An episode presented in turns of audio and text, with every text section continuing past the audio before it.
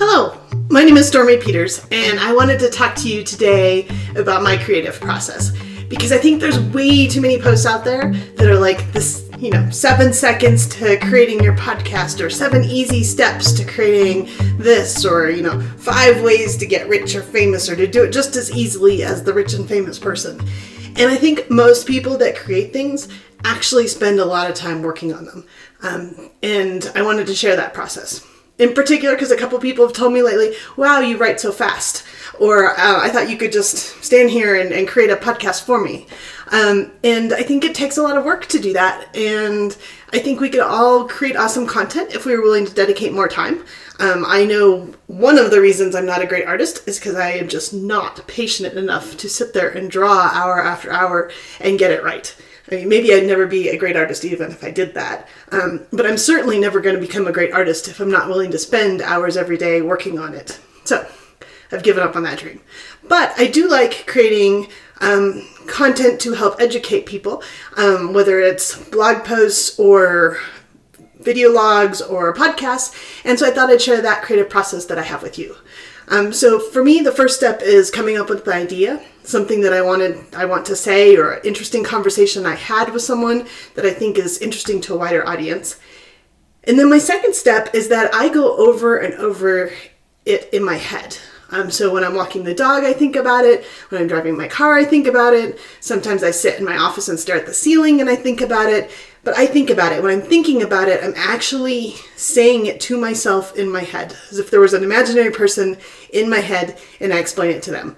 And I might do that I don't even know if I do that 10 times or 100 times, but I'll do that for several days. I'll just go over and over what I want to explain and I'll explain it to myself over and over again. That for me is a huge step. Then I'll start practicing parts of it. So if you've had a conversation with me, you probably been practiced on. Um, or if you've read my Twitter comments, or if you've read some of my shorter blog posts, um, I'll just try out an idea on someone. And I'll say, I'll, I'll just say it, you know, as if I was explaining something to them, and I'll see how they react, and I'll see what great ideas they come up with, and I'll adjust my idea accordingly. Um, so after I've rehearsed it to myself a hundred times, um, then I start sharing pieces of it um, with people. So I never sit there and like talk at them for 10 minutes, um, but I might share just an idea or just a segment, something that might turn into a bullet point, and kind of see what they say. And then after I've done that with all the important parts, and I'm still rehearsing it to myself on my own, then I'll go to the write it down or recording. And a lot of times I will do a first draft and I'll I'll leave it. Like it'll be awful.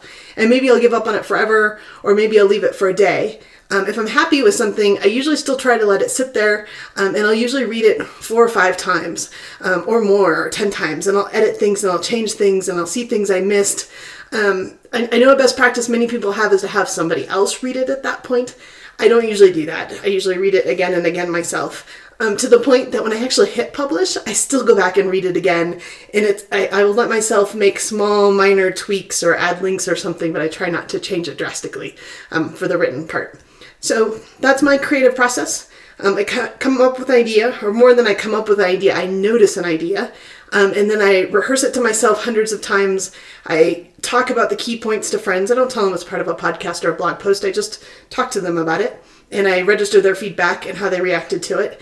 Um, and then I write it, and then sometimes I write it again from scratch. Sometimes I write it a third time, um, and then whenever I have the copy I'm most happy with, um, I edit it, I read it, I read it again, I edit it, I read it, I read it again, and then eventually I get brave enough to hit publish. Um, so that's my creative process. What's yours?